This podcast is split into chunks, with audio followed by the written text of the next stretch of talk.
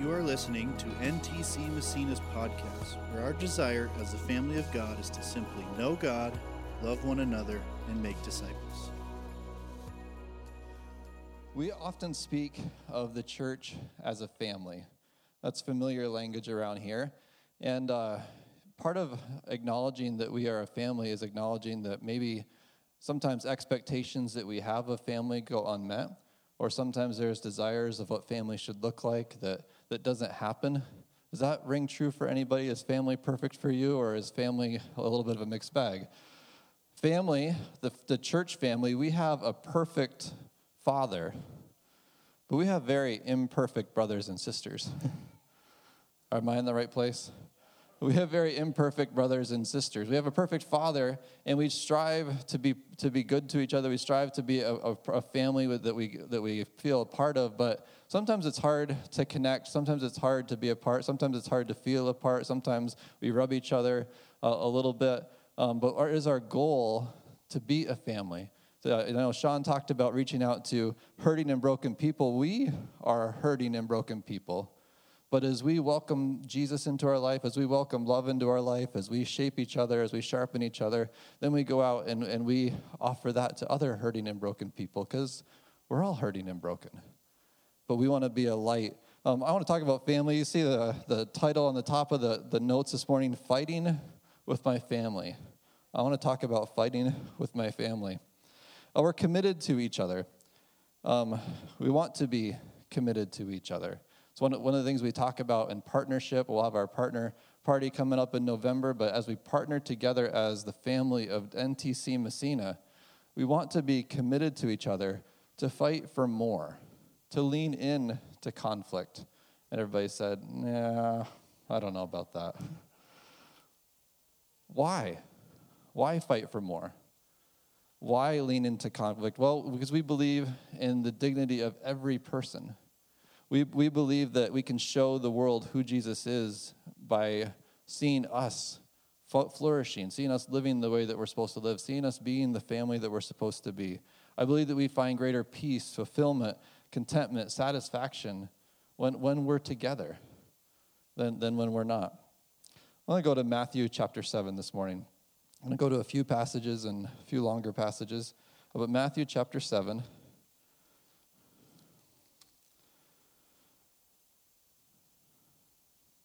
Jesus is, is speaking and he says, Do not judge others, and you will not be judged. For you'll be treated as you treat others. The standard you use in judging is the standard by which you will be judged. And why worry about the speck in your friend's eye when you have a log in your own?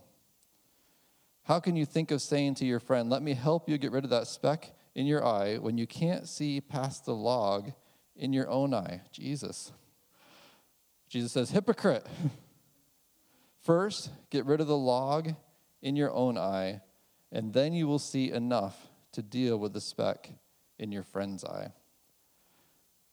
Do not judge others.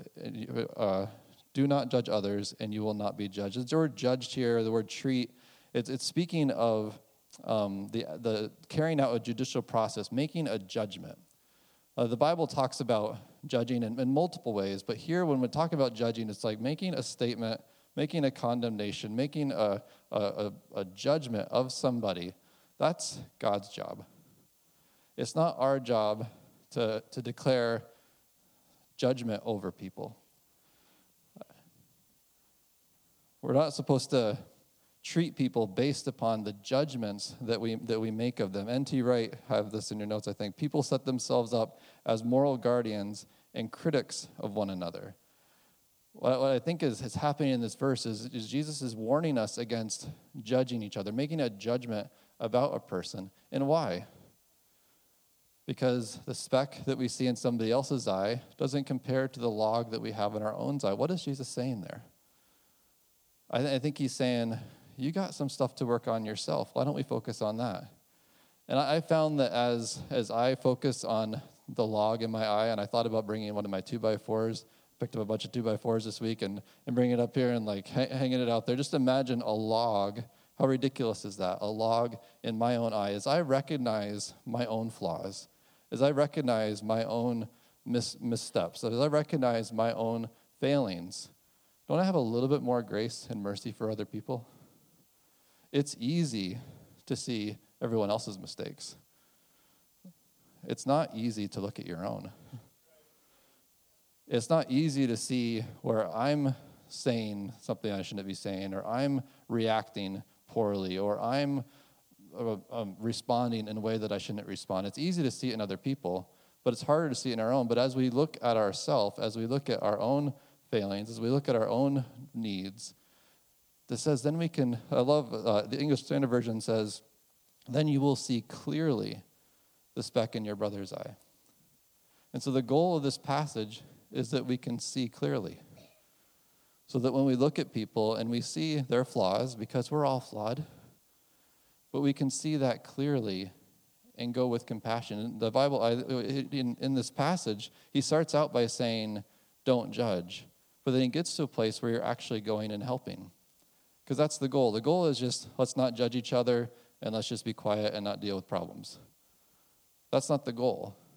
The goal is we don't condemn people, but we help people. The goal is that we see our own flaws and then we humbly come and help other people along.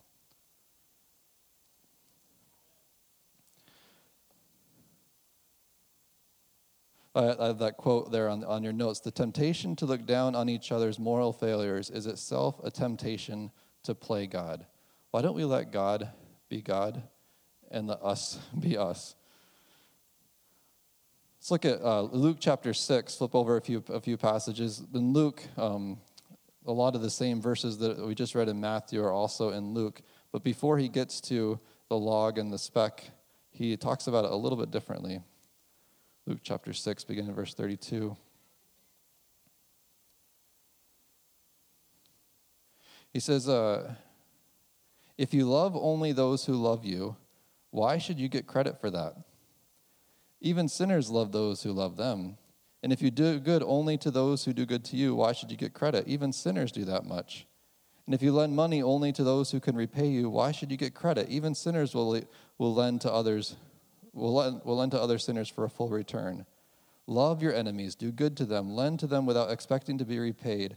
Then your reward from heaven will be very great, and you will, be true, you will truly be acting as children of the Most High.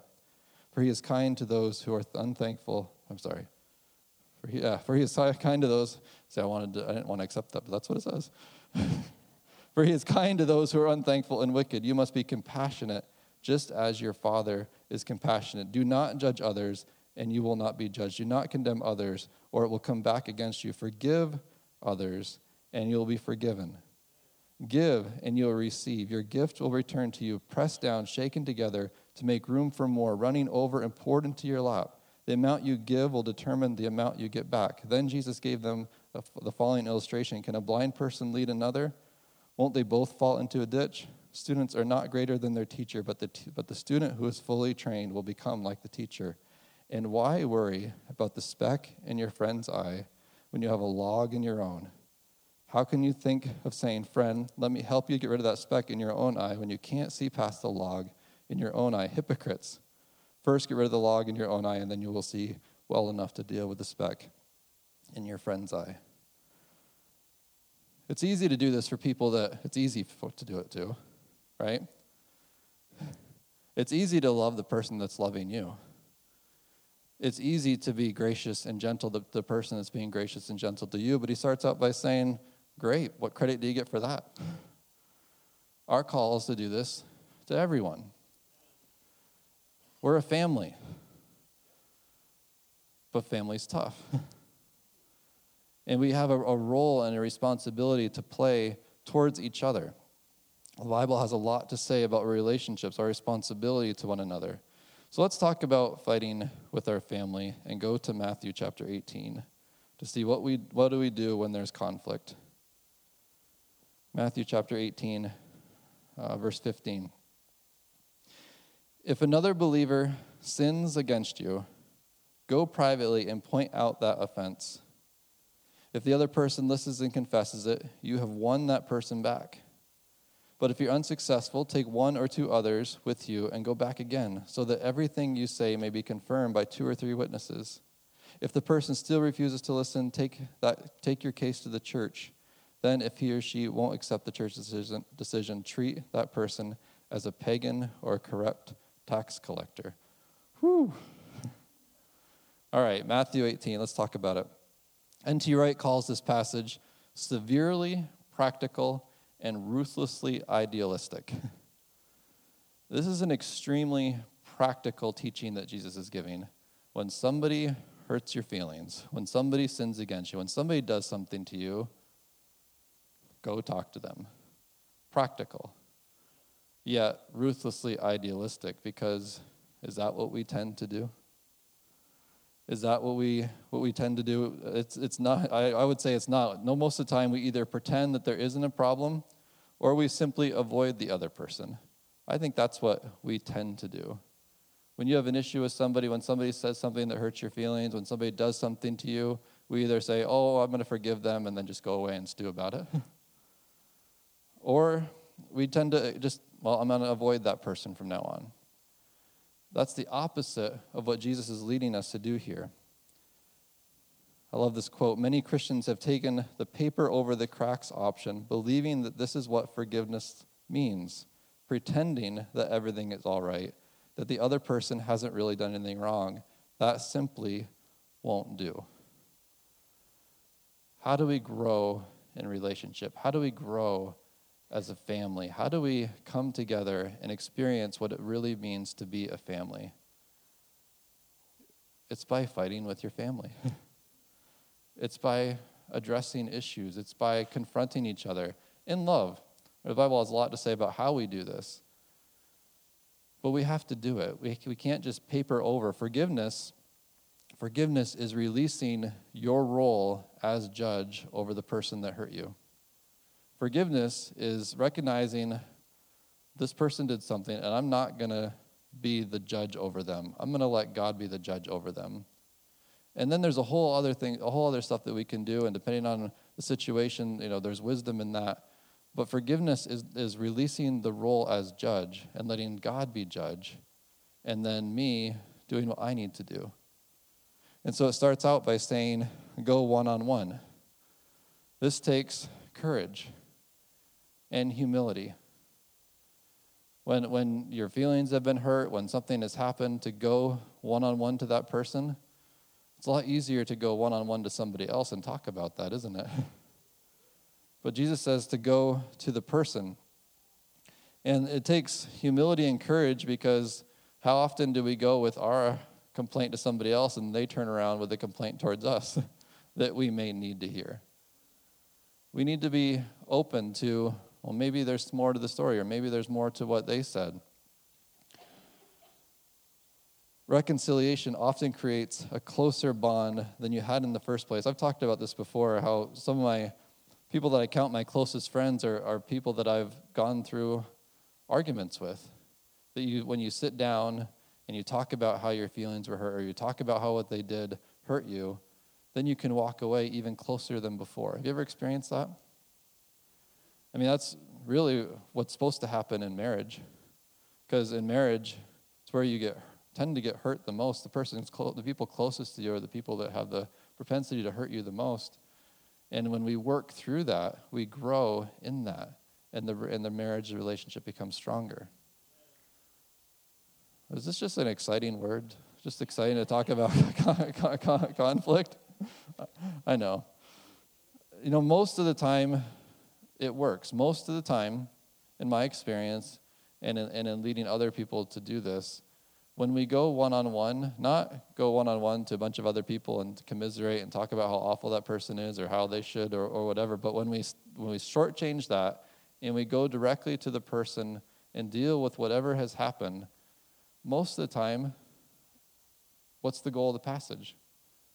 To win your brother back, to, to find restoration. I found that most of the time that's what happens, but not all the time, is it? And so then we go down to the, to the second step take one or two others. And take one or two others isn't go grab somebody that's on my side and take them. No, but when I, when I have an issue, I, I always pick on Sherry, but it's just too easy. when I have an issue, I, I'll often talk to Sherry because I know that Sherry is going to say, well, you actually have a problem in, in this relationship. We need friends that'll say, ah, you're not looking at that right. Let's go together. Let's, let's talk about this together. That when it says gather two or three, it's not gather a committee that agrees with you to go confront this person. It's let's get some other perspective. Let, let, let me be shaped in, in my, in my uh, whatever is happening. Does that make sense? And then the very rare case of taking it to the church. And we've talked about what the word church means. It's really just called out ones, called together, assembly of people. There are those times, and they happen very rarely, where we need to talk about something together and deal with it together. And that, I mean, in 40 years as a church, I think we've done that twice. That's not the, the goal of this passage is not, is not to get to that place where we're dealing with, with issues as a corporate body together. The goal is that we deal with issues as individuals, that, that we grow together um, as people. And then I, wa- I really want to hit the, the last line in this, or the last part of this. It says, Then if he or she won't accept the church's decision, treat that person as a pagan or a tax collector. I had fun Googling that this week. Actually, I didn't have fun Googling that this week because a lot of the stuff that came up on Google was shun them. If, if they're not going to listen, shun them, remove them from your life. They're anathema or they're, they're, they're out. But I have a question How did Jesus treat pagans and tax collectors? He loved them. Who, who wrote this? What's the title at the top of your, of your paper? Matthew. Matthew wrote these words down for us to have. Jesus spoke them, but Matthew wrote them down. And Matthew was a tax collector. Matthew was a tax collector, and he's saying, now if they don't hear you, treat them like a tax collector. Well, that's a little close to home for him.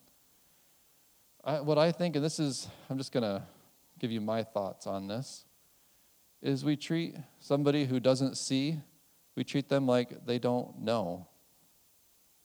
They don't know they don't know any better or they haven't learned it yet. And then what do we do? We still show them love. We see this play out in, in Corinth, in, in, the, in the letters of the Corinthian church. Later on in the New Testament, Paul writes a series of letters. He writes a bunch of letters, more than we even have in, in, our, in our Bible, but he writes a series of letters to a church in the city of Corinth. And you can look it up later in 1 Corinthians chapter 5 and uh, 2 Corinthians chapter 2. But in, in Corinthians, Paul is dealing with a pretty big issue in the church. Uh, you can read it yourself, but there's an issue in the church where a guy is sleeping with his, with his, with his husband's wife. He's having an affair with his husband's wife. I don't want to know any more information about that. But, it, but seemingly the church isn't doing anything about it. And so Paul is saying, What are you doing? You got to deal with this. You got to deal with what's happening in your midst. And he kind of c- criticizes the church a bit. He says, You have to let them go. Like, kick that person out for a season. Let, let them be handed over. You know, deal with this issue. And then later in 2 Corinthians chapter 2, I believe that's what it is. 2 Corinthians chapter 2. Well, let's go there actually. 2 Corinthians chapter 2. Because we often, I hear people talk about Paul telling them to kick this guy out of the church. But in 2 Corinthians chapter 2, is that what it is? Did I write down the wrong verse?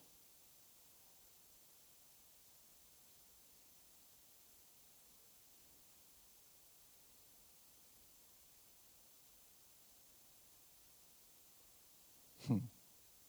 So happens when you write down the wrong verse. I'll tell you what it says. We can find it later.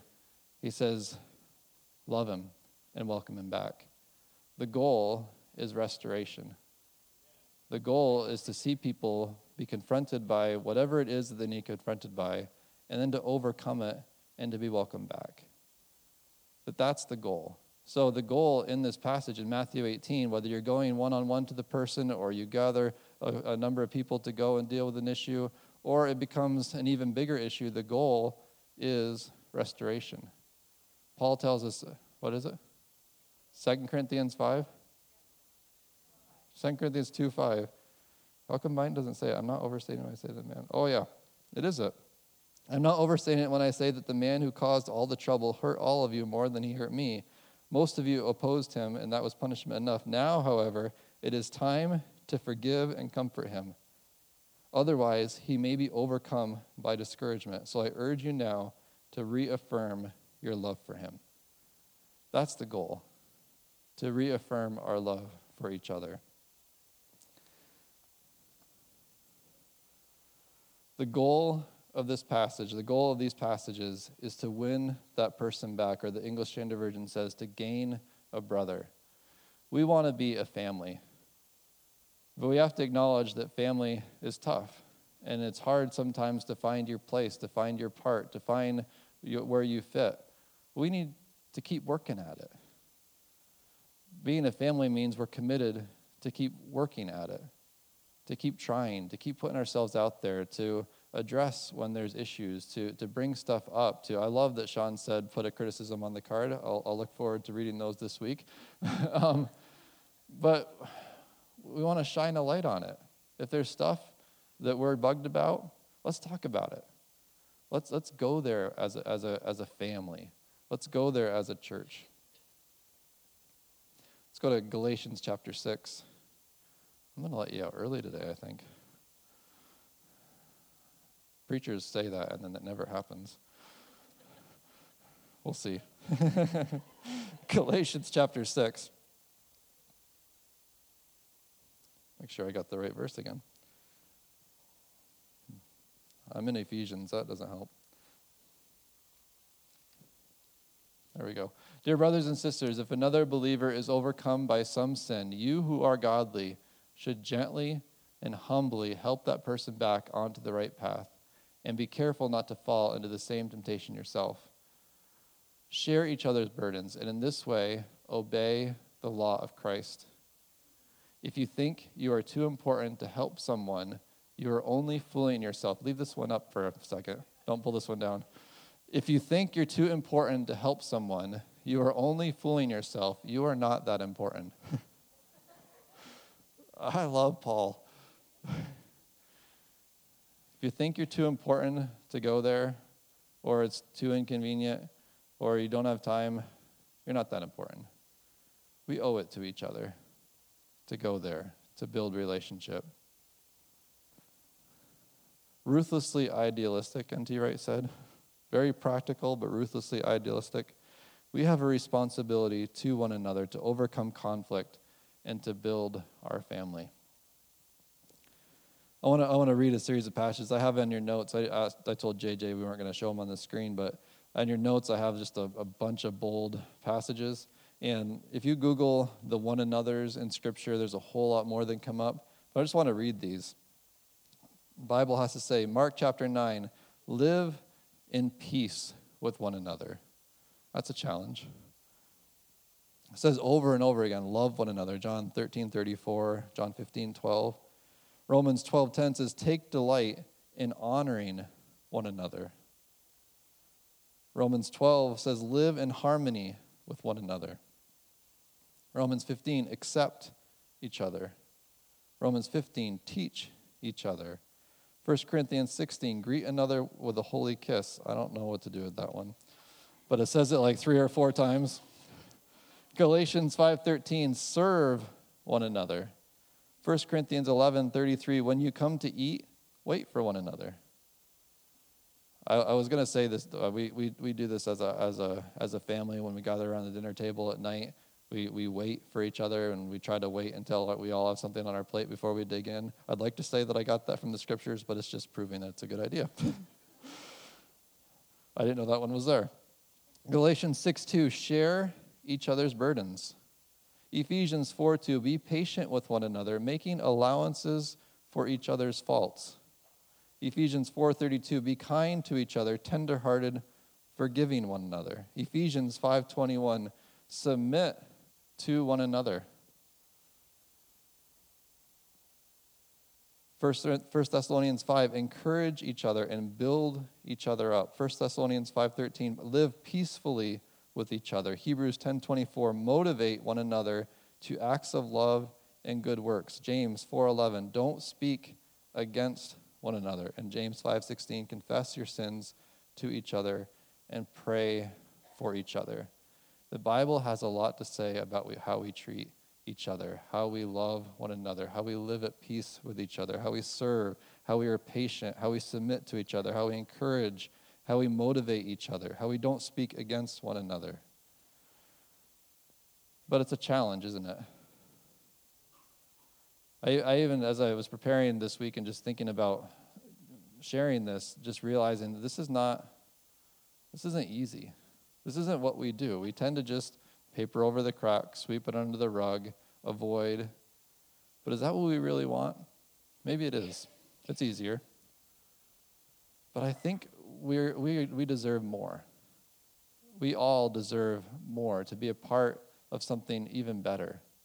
That's what we're fighting for fighting with our family. That's what we're fighting for. The people that are going to help with communion invite you to come up, and band can come on up. I am getting done early. We'll take a few minutes with communion, but 1 Corinthians 11, 23.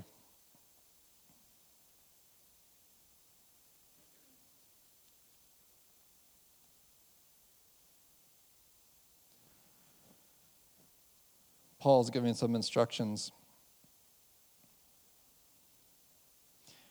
He says, For I passed on to you what I received from the Lord himself. On the night when he was betrayed, the Lord Jesus took some bread and gave thanks to God for it. Jesus is headed toward the cross, and he's with his, his closest friends, and he's even with a friend that's going to deny him. He's in the middle of, of knowing that what is coming, that Peter's going to deny him. Peter's going to say that he doesn't even know who he is. Judas is going to betray him. But he looks at his friends and He's about to sacrifice himself. He's about to have his body broken and his blood spilt for all of us. And he uses the bread and, and the cup that have been used so many times throughout Scripture. He uses the bread and the cup to illustrate what is going to happen and what's going to be something that we get to look back to.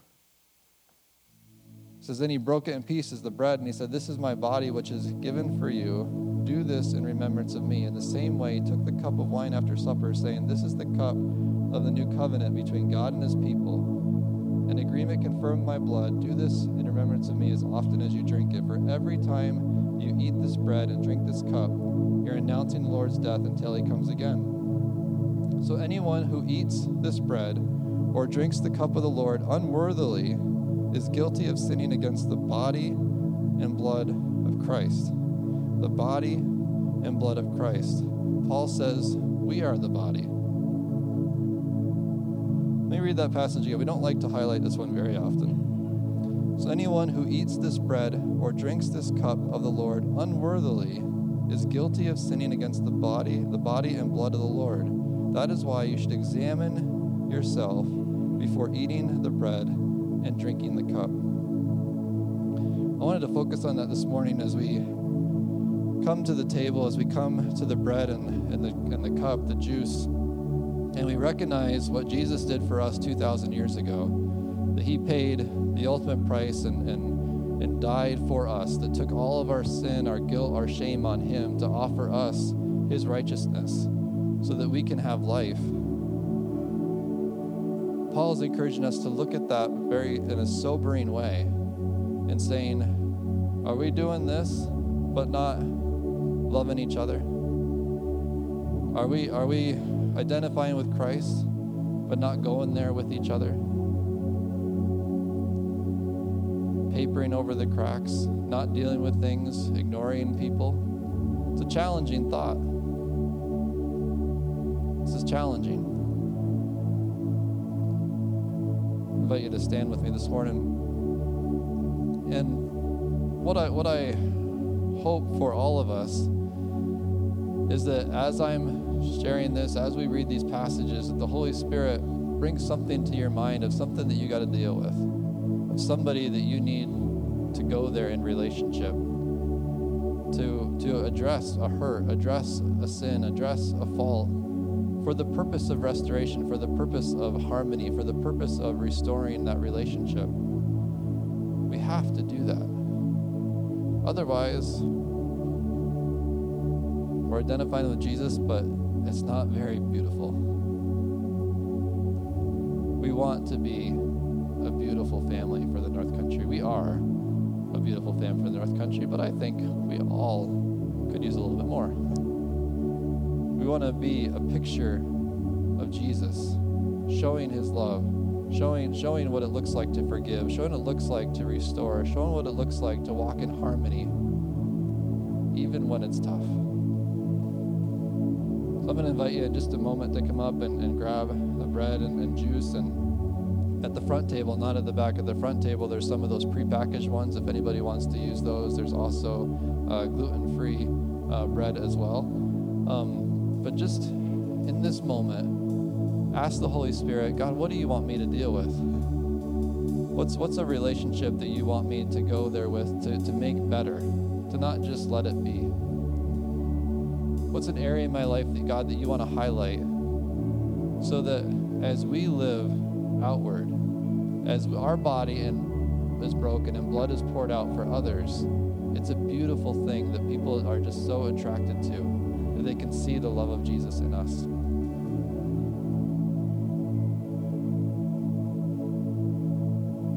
Holy Spirit, we just open up our minds to you right now. We open up our souls, our spirits. God, help us to see what you have for us, where you want us to grow, where you want us to be challenged, where you want us to be stretched. Let us lean on you today. Invite you to come and, and grab a bread and juice, and we'll come back together in a minute.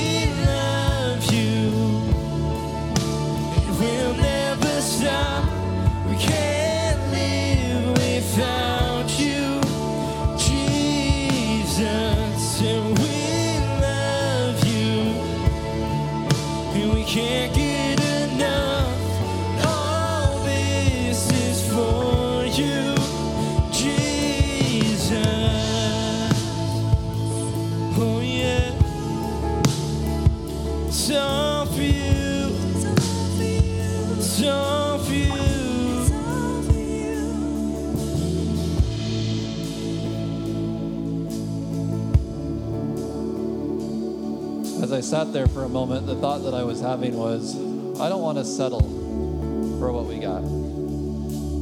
I want more. As a church, as a, as a community of churches, as a people, as a family, I want more. I want more love, more peace, more joy, more contentment. And I think you do too. But it takes work. It takes working it out. And I love messages like this when after we'll see people congregating or people come up to me and you'll wonder, I wonder what they're addressing. it's good. Jesus broke his body and shed his blood for us so that he can offer his righteousness to us because we are not righteous. But we get to exchange our brokenness for his righteousness. And then I, I love how Jesus phrases this. I love it how Paul writes this that we get to do this in remembrance of him. That doesn't mean the act of celebrating communion is in remembrance of him, but it's the breaking our body and shedding our blood for one another that's in remembrance of him. That as we, as we go there with each other, as we show the world what he is like, as we serve each other, as we serve the world, Jesus will be made known.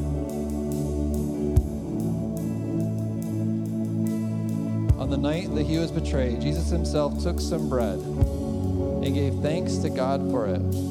He broke it in pieces and said, This is my body, which is given for you. Do this in remembrance of me. Why don't we take the bread?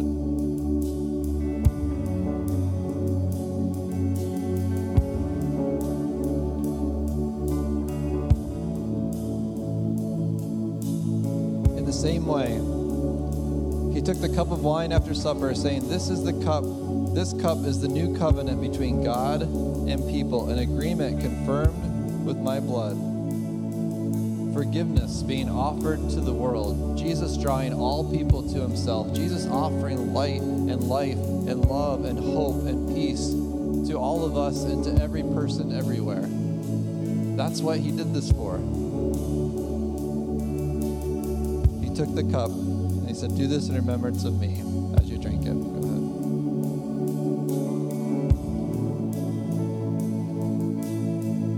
We get to do this. We get to fight with our family, to have a better family, to be a better witness, to show love to the world. In The next couple of weeks, we're going to be talking about house churches and small groups and launching a new semester uh, mid September because house churches, small groups, small gatherings, you know, it's hard to really shape each other and sharpen each other and have relationship when you all are just looking at me. But when we get around a table, when we get around a living room and we do life together, this is where this stuff really happens. This is where where life really happens, where we address things, where we where we grow together. And so we want to we want to be a church where we gather corporately every Sunday and worship together and celebrate together, but where we are living with each other in smaller groups. And so if you if you've never been a part of a house church or if you've done a house church in the past and you want to lean in, I invite you to come and talk to me. We're looking for people to, to start new house churches, to start new small groups, to start focus groups, prayer groups, outreaches. We want everybody to be a part of a smaller group of people, to be a part of the family so that we can be together. Think about that. We're gonna we're gonna launch that coming up. But I challenge you, say, God, what do you want me to do? Who do you want me to welcome into my home? Who do you want me to help make somebody feel a part of our church, of our of our of our body? Bernie came up to me just a few minutes ago and, and mentioned that, that last night Dave Broadbent's father passed away unexpectedly. Dave is close to his father, and I didn't know that. I just want to, as a church, just pray for Dave, for the Broadbent family. Can we do that? There's so much. There's so much we can pray for. But God, we just thank you for so much for who Dave is, God, for how he leads us in the area of prayer, how he how he is such a good friend and a good part of our church. God, we just ask that right now, as Dave is down with his family, God, that you bring peace into their home. You bring peace into Dave's heart, God, as as the loss, as the as the ache just, just settles in, God, that he is overwhelmed with your joy and peace in the midst of it. God, that he's able to celebrate his father, that he's able to show hope and life to all those around him. Just bring peace to Dave right now. In Jesus' name, amen. We need to carry each other's burdens. We also need to celebrate together. How's that sound? All right. It's 11:29 and we're going to we're going to we're going to wrap it up. Uh, I'm not going to make you go back into a chorus. No. Usually we're like, let's go back and sing another song. Let's just enjoy each other. take a few moments as, as you leave. Don't beeline it for the door, but just shake a hand, say something to each other, just love on each other. Let's be the family. Amen. Thank you. Have a great week. Thank you for listening to NTC Massena's podcast. We hope you join us next week and have a blessed day.